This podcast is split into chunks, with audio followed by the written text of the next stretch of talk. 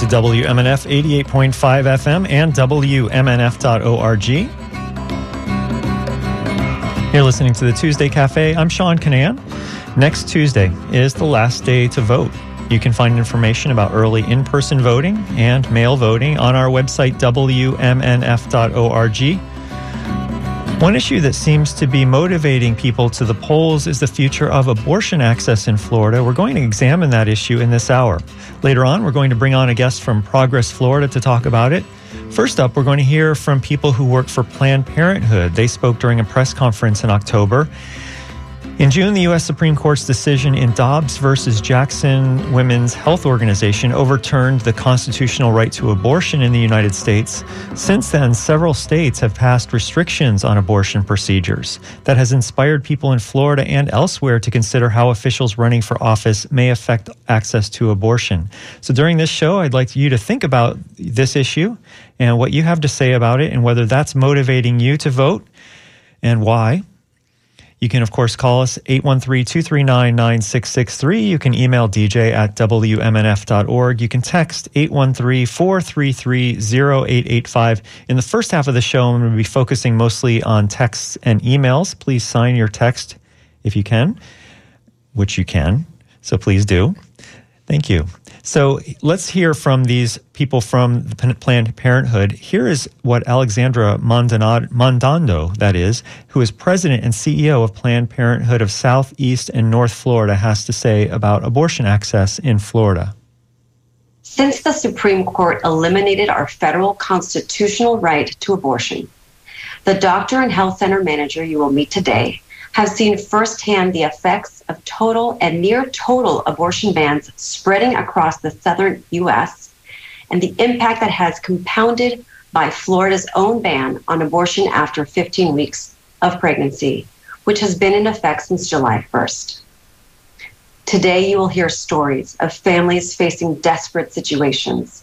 You'll hear providers describe the clear and tragic consequences of banning abortion. The sad fact is that today, it is not safe to be pregnant in this country. Because of Florida's cruel abortion ban and bans even harsher surrounding states, people are being denied essential health care. Some may be able to afford to travel to other states for care. Some will be forced to stay pregnant against their will and bear the risks that come with it.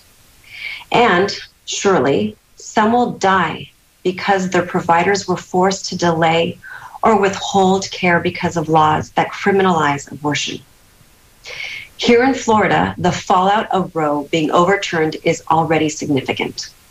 Since June, Planned Parenthood of South, East, and North Florida has seen more than double the number of patients at our clinics closest to the state border in Jacksonville, Gainesville, and Tallahassee. Many of these patients are fleeing states like Georgia and Alabama, where abortion is almost or completely banned. We're seeing an increase in youth, people who are poor, survivors of domestic abuse, rape, and incest, none of whom had any longer have any say over their own bodies if they're more than fifteen weeks pregnant.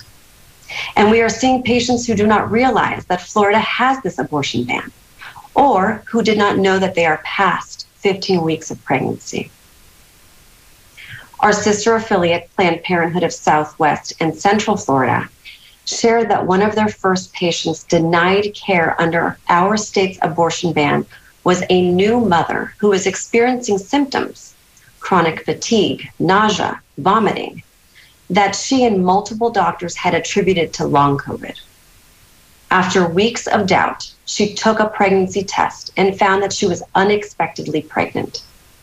When she arrived at Planned Parenthood, she learned that she was not only past the eleven-week eligibility point for her chosen medication abortion, but past the limit of our state's abortion ban. Staff across Florida's Planned Parenthood affiliates, indeed at affiliates across the country, report that patients are frustrated, sad, and frightened. It is so difficult for our staff to tell patients, "I'm sorry, we cannot provide your abortion here," and send them out of state for care. especially when they have already made the journey to see us. Our patients wonder how they can possibly leave Florida for care when they must take care of their families, their new babies, their school-aged children, their elderly parents. They worry about affording the journey on a meager paycheck and about losing their jobs for missing work. And they are outraged that they have been robbed of the ability to decide what is best for their own bodies and their lives. But our staff is there for people who turn to us for care. Nurses and healthcare assistants hold patients' hands and explain their options to them. Our patient navigators help coordinate travel and lodging for those who must now go to states like North Carolina, Virginia, and Illinois, offering financial support to defray the expense, which for many people threatens to be an insurmountable burden. Our staff is also helping the many patients who have been forced to travel here because abortion is no longer legal in their state. They offer support like gas and meal vouchers, and they make sure patients know they can lean on our providers when they arrive for care. If a patient who has driven hundreds of miles for an abortion finds themselves in need of a two-day procedure when they had only planned for one, our patient navigators find the patient a place to stay. Recently, at one of our health centers in northern Florida, a young girl arrived for an abortion after traveling with her family from several states away. When she arrived, she did not have shoes due to the difficult economic circumstances she was living in. A lot of our patients are living in poverty or near poverty conditions. So a member of the staff of the health center ran out to purchase some for her. They wanted to make sure that this girl, who was suffering another trauma by being forced to leave her home for medical care, was comfortable. While this young girl's story is shocking, unfortunately, it is not uncommon. Planned Parenthood of Southeast and North Florida and abortion providers across the state have always, always cared for young people, for sexual violence survivors, for mothers, for people experiencing any number of complex circumstances. What differs now is that our patients face higher barriers to care created by cruel, inhumane abortion bans. This is the reality of providing abortion, especially in the post-Roe era. That's Alexandra Mandanad, who is president and C E O of Planned Parenthood of Southeast and North Florida. You're listening to eighty-eight point five F M, W M N F Tampa. This is Tuesday Cafe. I'm Sean Canan. It is ten fourteen in the morning, and we're talking this hour about voting and about how people are using as a motivation abortion laws in the Southeast and in, across the U S, and especially here in Florida. Later on in the show, we're going to bring on a guest from Progress Florida. We'll, we'll also be taking your calls later. And right now, I can read your emails if you send them at D J at W M N F dot org, or if you text eight one three, four three three, zero eight eight five and sign your name. Hey, look, if there's a reason you need to be anonymous, that's fine too. Uh, just let me know that. Didn't mean to put pressure on you earlier. So please feel free to text us at eight one three, four three three, zero eight eight five. Well, next up, we're going to hear um, Doctor Shelley Tien. She's an O B G Y N and an abortion provider at Planned Parenthood of Southeast and North Florida. You are listening to W M N F Tampa. I provide compassionate abortion care, and I also care for women who have high-risk pregnancies. Um, And so in kind of looking at the effects of the fifteen-week ban in Florida, um, and also what's occurred nationwide, um, uh, we know that fifteen weeks is arbitrary. Uh, it is early in the second trimester. Um, and we know, as with any barriers and restrictions, the people and the patients and the families that are most profoundly affected are those who are already disproportionately um, affected by um, uh, difficulties. um, whether it is living in poverty or near poverty, um, families who are facing uh, food insecurity, families who are facing economic insecurity. And, you know, Alex had mentioned um, we had a very, very young patient who showed up after traveling many, many miles to our clinic um, without shoes, without kind of a very, very basic uh, necessities. And I, I, I don't think that um, probably anybody in this in this conference call can imagine what that must be like to not be able to provide for your own children, your own family, something as basic as shoes, as clothing. Um, and this is really the reality of the, the people's lives that, that we are seeing. Um, we had another patient um, who was also quite young, an adolescent, um, who came to our clinic, and she was pregnant as a result of incest. She was an incest survivor. And we were not able to care for her because she was past fifteen weeks. Um, and uh, that is heartbreaking. As physicians, as healthcare providers, you know, as, as Alex and as Laura has mentioned, um, you know, caring for families from all circumstances, um, uh, um, w- whether it be violence, um, whether it be, um, um, you know, supportive circumstances, it's it's our our calling and it's our creed as physicians and healthcare providers. And to not be able to provide that service because of a restriction um, for a patient um, in such a terrible and violent situation, it, it is horrible. Um, I this patient. Um, Uh, with the support of our, our patient care navigators, um, we had to send her to another health center out of state. Um, and we are very lucky here that we have patient care navigators that can help kind of coordinate the, the complexities and the nuances of, of that. Um, but that is a, another additional delay and barrier that that young girl should not need to face. Um, as you know, H B five, the fifteen-week ban, does not have an exception for rape um, or incest. Um, and it is horrifying to me that in a lot of the, the public discourse on abortion and abortion restrictions and exceptions that we are so dismissive of violence and the impact of violence for women and girls. And so violence is unfortunately not a rare thing. If you look at statistically, about twenty, twenty-five percent of women and girls experience some sort of violence in their lifetime. And so a pregnancy as a result of this is not uh, a, a rare thing. It's, it's something that we see. It's something that we see as healthcare providers. It's something that we see as obstetricians and um, providers of abortion care. Um, and uh, to not um, be able to support women and girls and provide women and girls an ability to decide what happens to their body um, when they feel ready to have a pregnancy, when they feel ready to bear children, especially in the context of something um, as horrible as rape and incest, is really unfathomable. Um, I, I think it's really important that we actually talk about what violence is for, for our patients.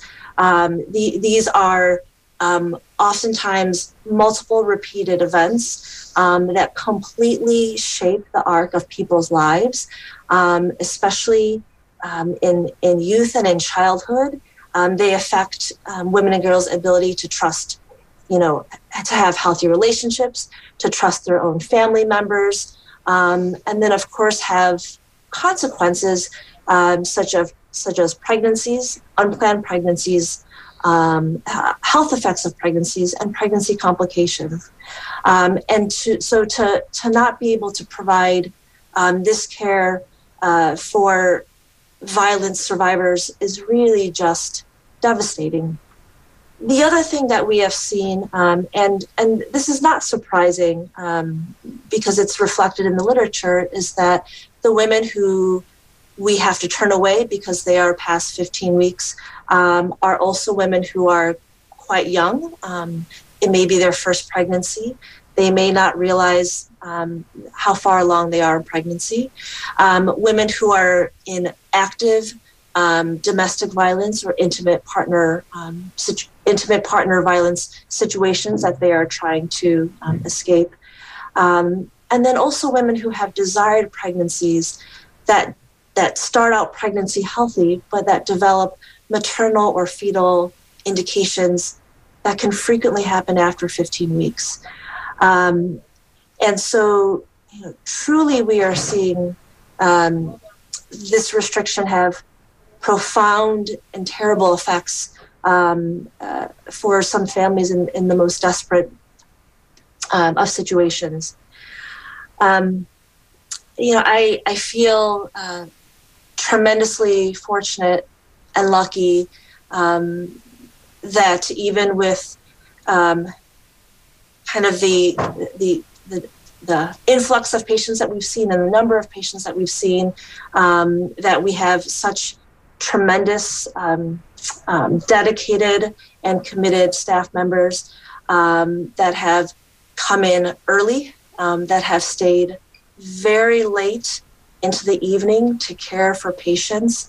Um, it is not unusual that we are that staff members have stayed much, much later into any evening work hours, nine p.m., ten p.m., eleven p.m., um, that we have staff coming in on their days off uh, to provide care, that we have staff um, demonstrate tremendous flexibility and creativity um, to try to help patients navigate the additional burdens and barriers um, to care. That's Doctor Shelley Tien, an O B G Y N and an abortion provider at Planned Parenthood of Southeast and North Florida. You're listening to W M N F Tampa eighty-eight point five F M. I'm Sean Canan. This is W M N F's Tuesday Cafe. Today we're talking about voting and about the issue of abortion and how abortion is impacting people, how people vote in Florida. And we're going to be talking about that in just a little bit with our guest from Progress Florida. And I'd also like you to weigh in as well. You can give us an email at d j at w m n f dot org, or you can text eight one three, four three three, zero eight eight five. Jerome texts in and says, "For the rights of the unborn and against the rights of the child, it's confusing to say the least. I wonder how much of this issue is based on religion. If the church is separate from state and the church is untaxed, why is it so involved in our laws?" That's a question that Jerome sends us by texting eight one three, four three three, zero eight eight five. So if you'd like to weigh in and let us know about uh, this issue and whether you're whether it's impacting your voting, give us a call or at eight one three, two three nine, nine six six three, and we'll get you on later in the show, or text us now eight one three, four three three, zero eight eight five, or email d j at w m n f dot org. We're going to hear more from Planned Parenthood of the Southeast and North Florida. Here's their Tallahassee Health Center manager, Ina McDonald. I'm involved in day-to-day and a lot of what Alex just um, shared with you earlier. In addition to managing a health center, uh, we now are having to be counselors, provider, um, providers of basic uh, human needs like clothing and food, uh, travel agents, helping them get um, lodging when needed. Um, at both our Tallahassee and Jacksonville centers, prior to Roe falling, we saw about thirty to forty patients a day. Uh, now, on a typical day, we're seeing an average of eighty to eighty-five patients a day. That's doubled um, our schedules. Um, we are seeing patients from states like Mississippi, Louisiana, Alabama, Texas, Arkansas, Kentucky, Tennessee, South Carolina, pretty much the South. Um, you know, the reality is a lot of our patients do not have a lot of money. Having to fly or rent cars or figure out transportation, this is a huge, huge stressor and burden for many of our patients. We recently helped a, a Florida patient who needed to go to a major medical center in Pennsylvania due to her physician here in Florida detecting a severe fetal diagnosis, a condition that threatened the woman's life. Uh, it was difficult, very dangerous. It was a very dangerous pregnancy for her. And because we are no longer able to care for patients past fifteen weeks, we wanted to make sure she went to the best hospital we could find for her situation. She had several children already. She had nobody to watch them. Uh, with uh, every week that passed that she couldn't find childcare, her pregnancy became more dangerous for her. We know from experience that a patient with childcare issues is at risk for not even showing up for their flights, their appointments out of state, simply because they can't find childcare. You know, and that's that's a hard thing to, to have to, you know, realize that people are in these situations.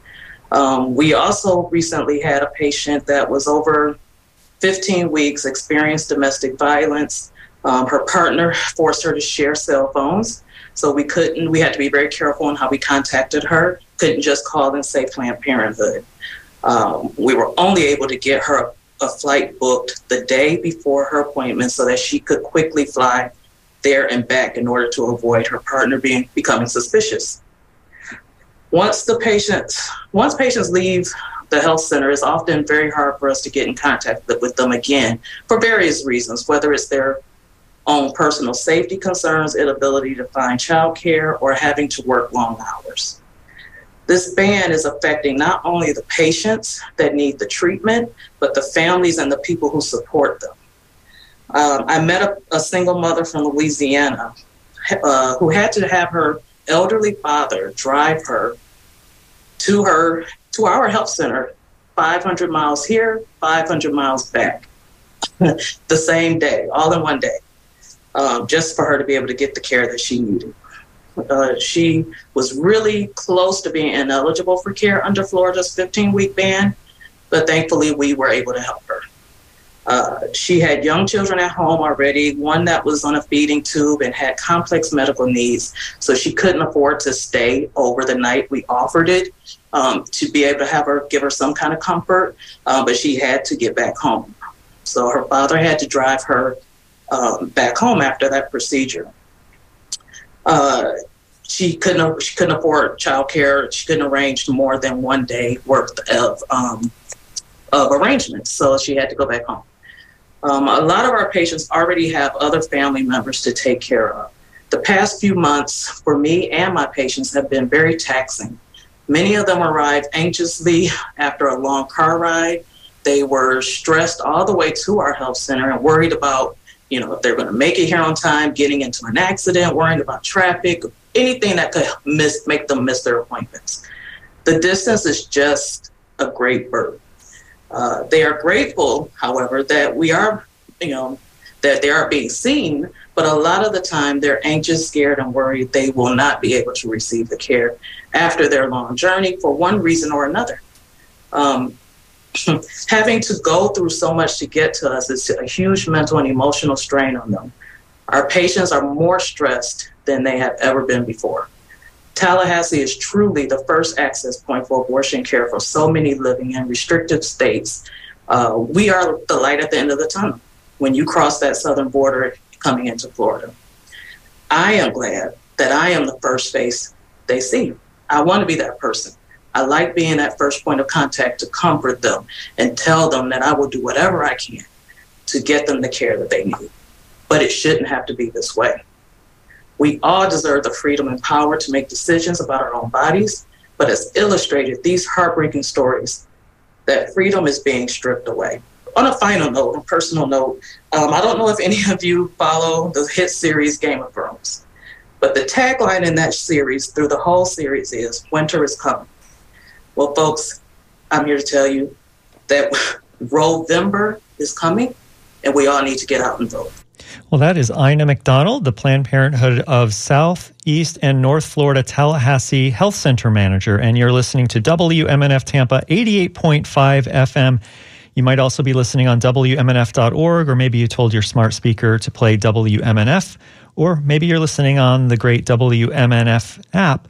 Well, we're talking today about election in the election in Florida, which is next Tuesday is the last day to vote. You can find information about early in-person voting and mail voting on our website, W M N F dot org. And one issue that seems to be motivating people as they go to the polls is the future of abortion access in Florida. So we'll, we ha- I have some more clips from the uh, Planned Parenthood, but right now I'm going to bring on my guest, who is from Progress Florida. Welcome to W M N F's Tuesday Cafe, Amy Weintraub, who is the Reproductive Rights Program Director at Progress Florida. Thanks so much for joining me. Oh, thanks for having me, Sean. It's good to be here to talk about this critical issue. I'm glad you could come on the show today. I think it's a, something that people are asking about and talking about, and so I want to have this conversation and have people be able to weigh in. And we're going to hear some people who have already emailed and texted in. Also, people are welcome to call in, eight one three, two three nine, nine six six three. So let's back up a bit. This year, the Florida legislature passed and Governor Ron DeSantis signed a new law that makes most abortions illegal in Florida after fifteen weeks of gestation. We heard from Planned Parenthood providers about, about that law, but what would you, what, what's your thoughts about what's happened since that law passed? Yeah, I mean, you heard from the providers about the the people, the patients who are in need of care for a lot of different reasons, who are now having to be sent out of state for this basic health care that could easily be provided by, by physicians all over the state. But because of this arbitrary ban, fifteen weeks, for many people know about fetal, problematic fetal diagnosis, et cetera, Um, you know, they're not able to get that. And it is it is absolutely cruel and a, a needless, needless expense and worry and trouble for, for people who need the care. And groups were challenging this legally. Where do the legal challenges stand against this law?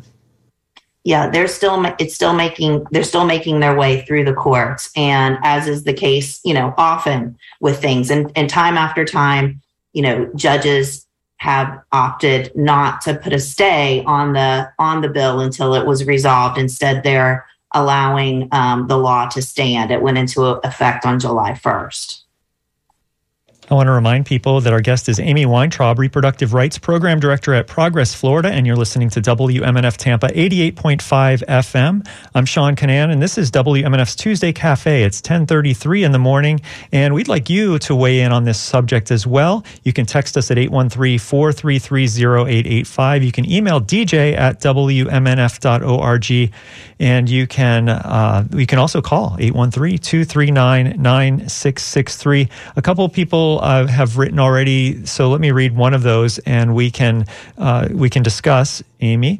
So I get a text here from the nine four one area code that says, "I find nothing on my sample ballot pertaining to abortion." What would you say to that person in the nine four one area code?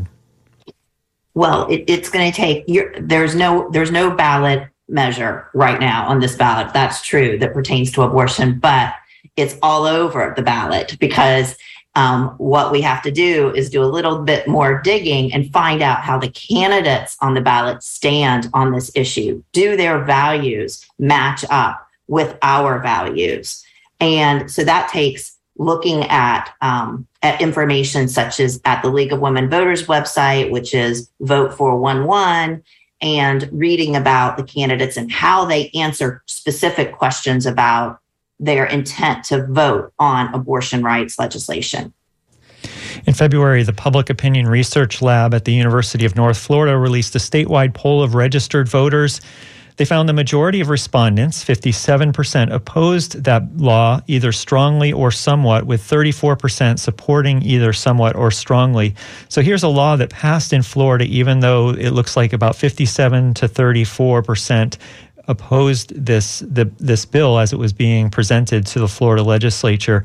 Why is it that abortion policy in Florida is so out of step with how Floridians feel?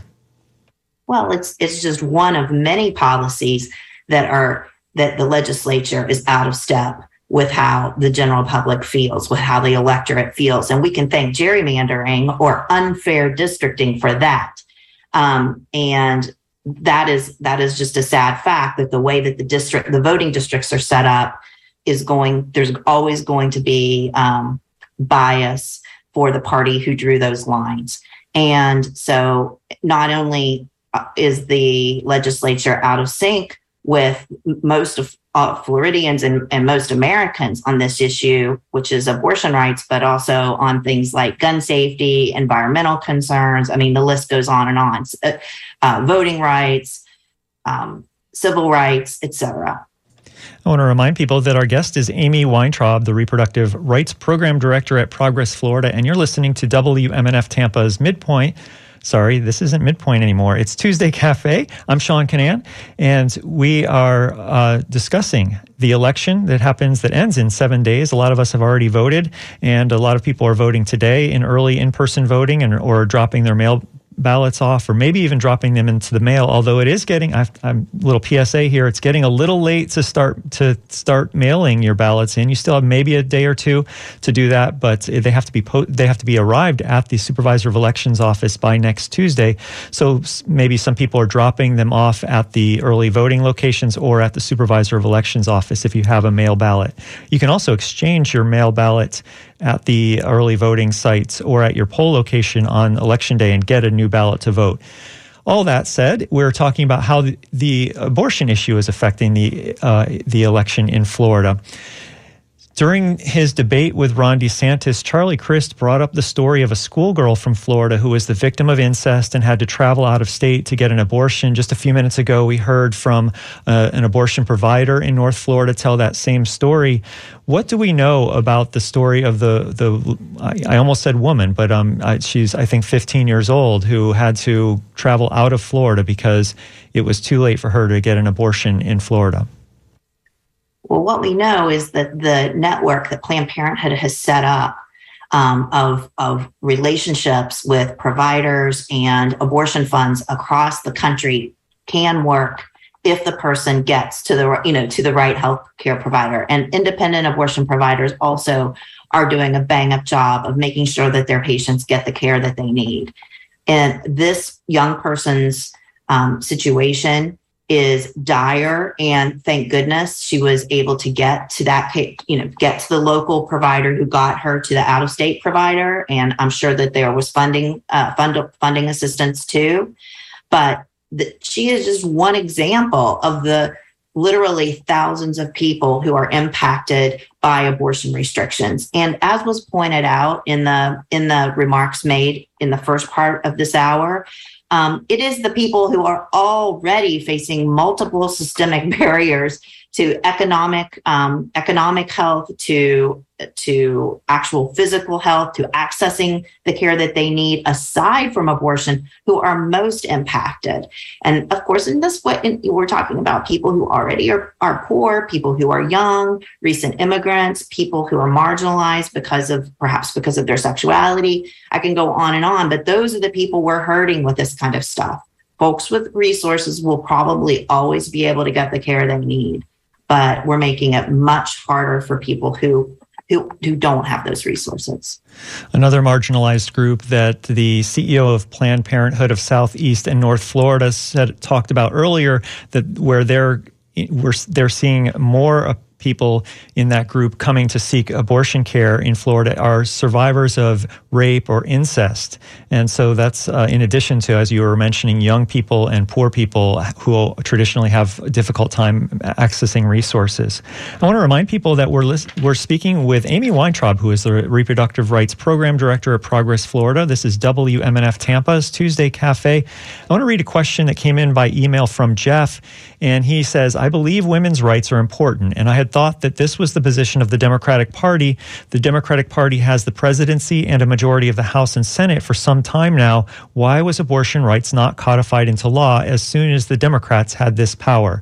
So, Amy, I, I don't think you're representing the Democratic Party, but uh, do you have a response to Jeff?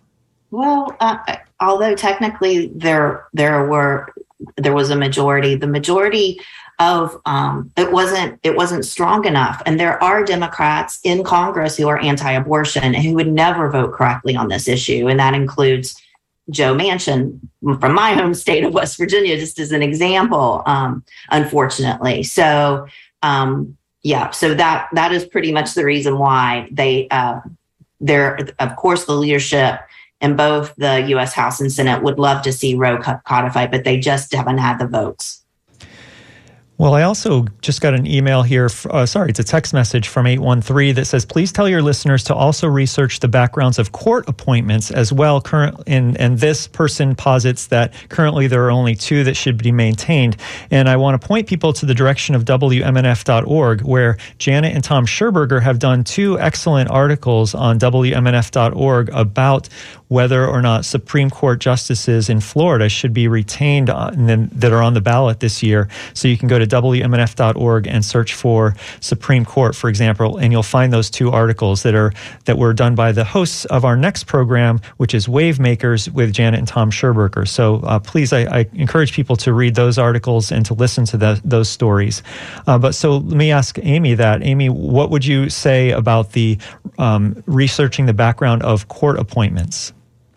I cannot overstate how much courts matter in, um, you know, in, in policy in uh, around this issue specifically, but many, many others as well. And so who is sitting on the bench at all levels of court makes such a difference um, in our in our actual lived experience. And absolutely um, taking, you know, getting information that that that you need to make an informed decision, to be ready to vote, to make sure that those people who are on the court line up with your core values is critical. And I, I have seen slates offered by um, the the parties uh, around Tampa Bay that offer advice on those retention votes.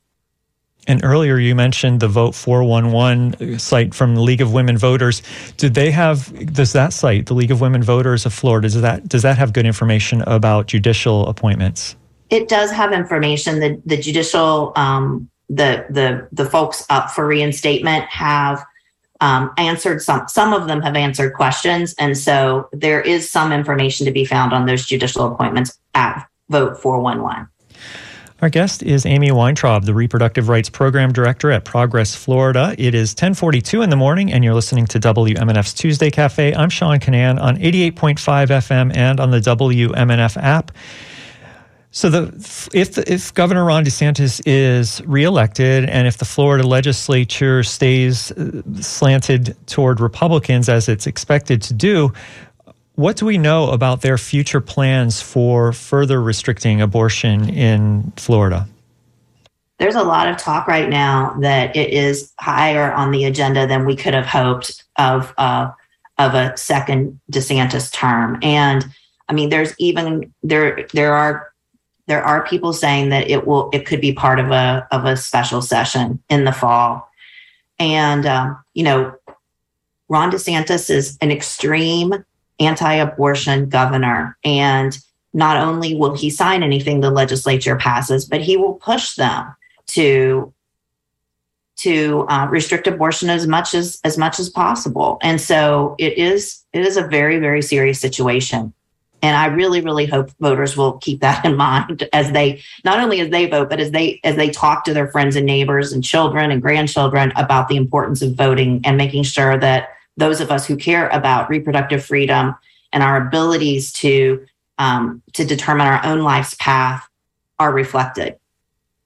I want to continue to read a couple of the emails that have come in, but I want to remind people that you can call eight one three, two three nine, nine six six three if you'd like to tell us your thoughts about this issue and voting. You can also email D J at W M N F dot org. You can also text eight one three, four three three, zero eight eight five. Please sign your name if you are willing to sign your name when you text us. Uh, and I am reading this email here from David. He says, I'd like to know how many of these politicians have had secret abortions for their girlfriends or for female candidates for themselves. I think they're a bunch of hypocrites. And David continues, he says, although I don't like Herschel Walker and I hope he doesn't win in Georgia, I do find it interesting that he's being targeted for ordering secret abortions for his girlfriends. But why don't white politicians get targeted for this too? David concludes by saying, I think it's more of an issue in the media for Walker because he's black. And so David would like to know what you think about all of those issues. Uh, I totally understand where you're coming from, David. And um, it is, you know, it is an interesting situation. And I do think that more people need to be called out when they are um, being hypocritical about the policies they pass versus their own lives and, and the choices that they personally make. We see it all the time, don't we? And it is unfortunate that, um, you know, that the Republican Party in Georgia has found a candidate who who's Black, but yet, you know, is, has, has, you know, clearly made a lot of bad decisions, and is, is easy for the, for folks to target, for the media to target, it's, et cetera. Um, I do know that everyone needs access to abortion care, no matter what, no matter what their political party is. And, you know, we hear tales all the time of people who are actually anti-abortion activists, like out on the, out in front of clinics, pro- protesting and harassing patients. And then suddenly one day they themselves need access to abortion care. And so, yeah, these um, judgmental, shaming people who, who do all sorts of things to stigmatize people's access to care, I mean, they are, they need that care too. Republicans need abortions, Democrats need abortions, people with no party affiliation need abortions, for sure. Our guest is Amy Weintraub, the Reproductive Rights Program Director at Progress Florida.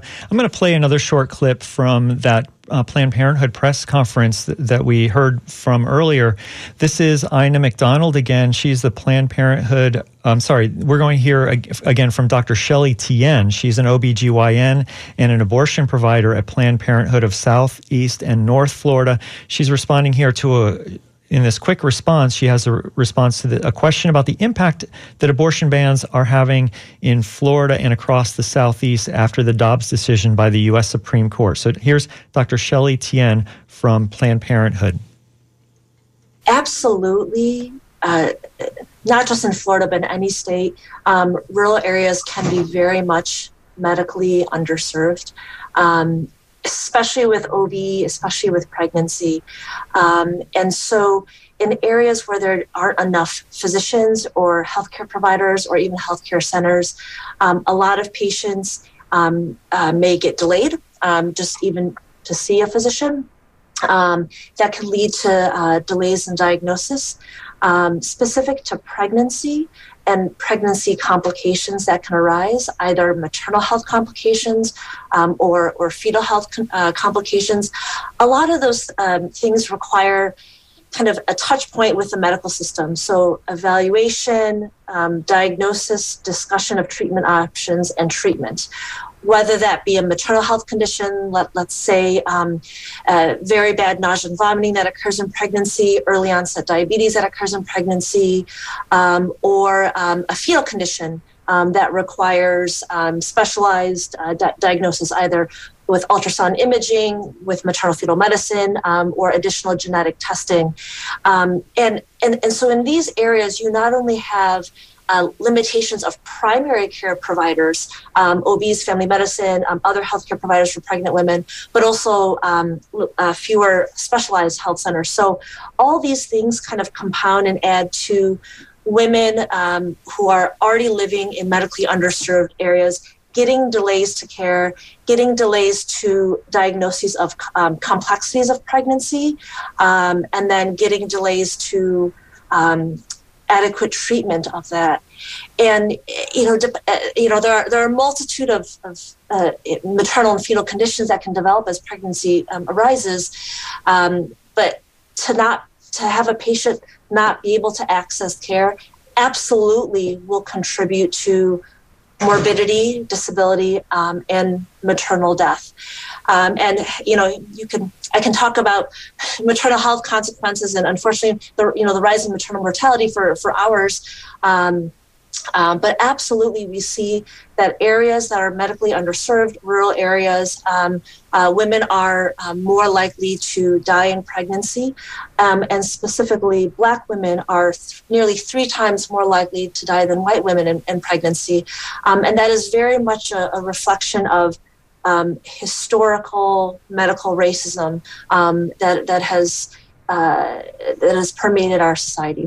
Well, that was Doctor Shelley Tien. That she's an O B G Y N and an abortion provider at Planned Parenthood of Southeast and North Florida, talking about the special um, concerns, I guess, for people who live in rural areas about accessing abortion medical care. And I just want to remind people that we're speaking with Amy Weintraub, the Reproductive Rights Program Director at Progress Florida. We're lis- you're listening to W M N F Tampa eighty-eight point five F M. So, Amy, your thoughts about how how access, how people in rural parts of this country, especially in the Southeast and perhaps especially in Florida, uh, how limiting, how, how there's additional limitations now put on their access. For sure. Um, you know, sixty percent of Florida counties don't have any physicians who are willing to provide abortion, sixty percent. So that means that those folks, those, and, and they're all rural counties or, you know, not in metropolitan centers, they, um, those folks have to travel to a big, a big city in Florida to get the care they need for the most part. And in addition to all, in addition to just the abortion providers, as Doctor Tien was mentioning, you know, there's all the other things that one has to attend to in order to get to the place where they know they have a healthy pregnancy or not. And way too often it's women who live in the countryside who are unable to get that, to make those appointments, to know soon enough in a pregnancy that, you know, that something needs to happen. And not only is it just lack of providers, it's also, and when we talk about systemic problems, we're talking about system problems, right? So problems with transportation. There is no public transportation to get from a rural area of Florida into somewhere like Tampa to get higher level medical attention. We're also talking about lack of childcare systems. Someone who has to come to Tampa and, and you know, school's out at two thirty in their county, they got to be home. There's no, you know, maybe there's no after school county in the small town that, no after school care in the small town that they live in. Maybe there's no overnight care if they have to spend the night, because now, as of, you know, this spring, folks have to um, see an abortion provider, not just once, but they have to See, have two appointments, and there must be at least twenty-four hours in between them. So, you know, it's all of these pressures that um, multiply on people who don't live in metropolitan centers. Our guest is Amy Weintraub, the Reproductive Rights Program Director at Progress Florida. You're listening to W M N F Tampa. And if you'd like to join this conversation, you can call eight one three, two three nine, nine six six three. You can email d j at w m n f dot org. Or text eight one three, four three three, zero eight eight five. Uh, have a caller here. His name is Joe in Clearwater. And Joe says that um, his girlfriend had an abortion and he regrets it. Hi, Joe. Are you on the air? Yeah, yeah. Uh, my first girlfriend, uh, after high school, uh, I got her pregnant and she got pregnant. Okay, so her parents tried to talk her into uh, having an abortion. And uh, I was flipped out about it. I told her, I said, no, you know, and uh, if you do that, you never see me again. So anyway, to make a long story short, she had our son. I've never, neither one of us have ever regretted it. Okay. We broke up uh, a few years later, and I had, uh, you know, I had girlfriends uh, after that. And I remember one of them, um, I got pregnant, and, uh, you know, I always wondered if she was cheating on me or not. And she decided to have an abortion, and I went along with it. Okay. That's the one thing that haunts me now. It's, you know, it was a big mistake. Uh, it's the one thing that haunts me. And, uh, you know, it, it kind of puts me in fear of going to hell for having done that. It's the worst thing I ever did. I lost my way, but I changed back again, you know. And I think people do change their mind on things. They, you know, they grow older. They uh, they see things differently. So I don't see any big deal with Herschel Walker. He, if he actually did that, all right. Thank you, Joe. Thanks for your thoughts. And Amy, any response? Well, I do know that most people who have abortions, the and by most, I mean over ninety percent, there have been studies done, sociological, psychological studies done of people who have, have had abortion care, and immediately following the abortion, their number one feeling is relief. And that feeling of relief holds when they're study, when they're asked again, a year later and five years later, the vast majority of them still feel relief. And, you know, once someone's decided to have an abortion, they should be able to access that care without stigmatizing, without, and with support from us, from us as a community. It is a normal healthcare option. And in fact, one in four American women will access abortion care during their childbearing years. It is a normal, safe, typical um, healthcare procedure. Our guest is Amy Weintraub, the Reproductive Rights Program Director at Progress Florida, and you're listening to W M N F Tampa, eighty-eight point five F M. This is W M N F's Tuesday Cafe. I'm Sean Canan. So uh, it's not just Florida that has placed further restrictions on abortion care. What are we seeing in some of the other states that have similar restrictions to Florida or even um, have made abortion access even more difficult?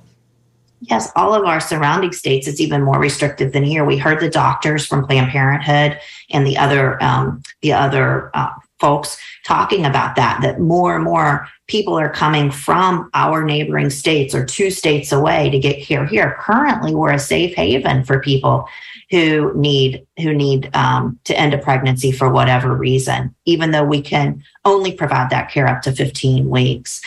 Of pregnancy. So um, anyway, absolutely, the restrictions are much more severe in other states, and we've got to keep that from happening here in, in Florida. What if, if, oh, sorry. Please go ahead. I was just going to say that, you know, if, if it's protecting abortion rights here in Florida is not just important for Floridians, but it's important for the entire South. We heard from those doctors and others at Planned Parenthood that that there were that the limits are, limitations on restrictions on abortion, that is, have limited people who are maybe later than they thought they were in their pregnancy. And and so one of the things they talked about is there was no longer an option after ten weeks of getting a, a medical uh, abortion, like a, a prescription, I guess it is, abortion. And so because Florida now restricts you from after fifteen weeks, that that made the options that people had after those those ten weeks had been passed were um, that they, they limited those options. So I'm not explaining that very well. Maybe you can take it from here, Amy. And and what do we know about the options that people have for non-surgical abortions? I guess it's prescription abortions, and how that's limiting um, in time.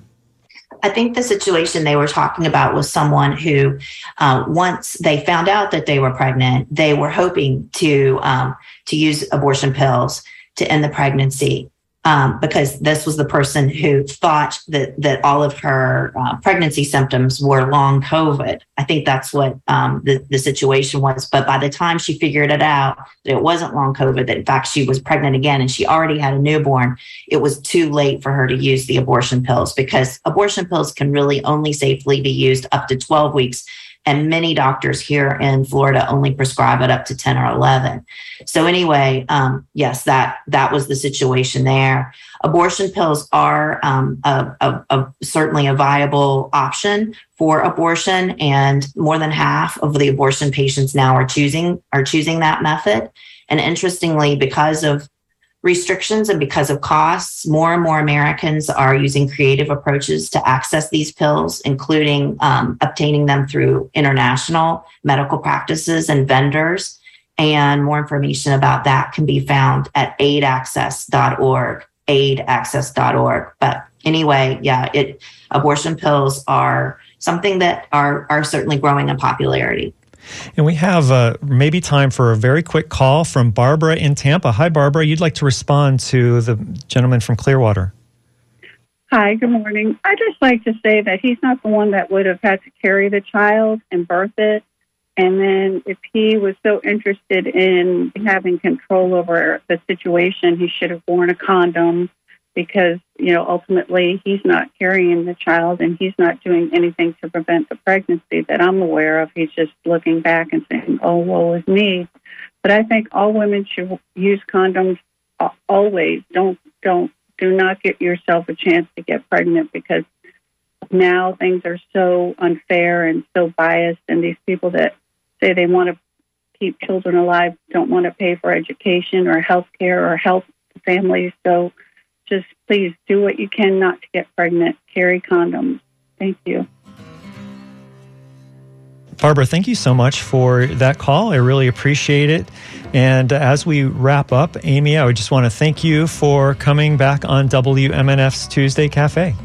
Always a pleasure, Sean. Thanks for having me. I'm really glad you could join us. Amy Weintraub is Reproductive Rights Program Director at Progress Florida. And if you missed any of this interview, you can watch it beginning this afternoon. It'll be on W M N F dot org. I want to thank our phone screener, John Dung. You've been listening to the Tuesday Cafe. I'm Sean Canan. Next week is Election Day, and we'll talk to local supervisors of elections to find out about turnout and whether there have been any, any troubles at the polls. And certainly if you notice anything fishy at your polling location, give us a call during my show or anytime throughout the day. Uh, or you can email me. It's Sean at W M N F dot org, S E A N. And if you like the programming on eighty-eight point five F M, please consider donating to W M N F dot org. Thank you to everyone who's already a member. In this time slot tomorrow, Shelley will host Midpoint. Next up is Wavemakers with Janet and Tom Scherberger. They'll talk about the election with political consultant Maya Brown. Thanks so much for listening to W M N F Tampa, Saint Petersburg, Sarasota, and Lakeland.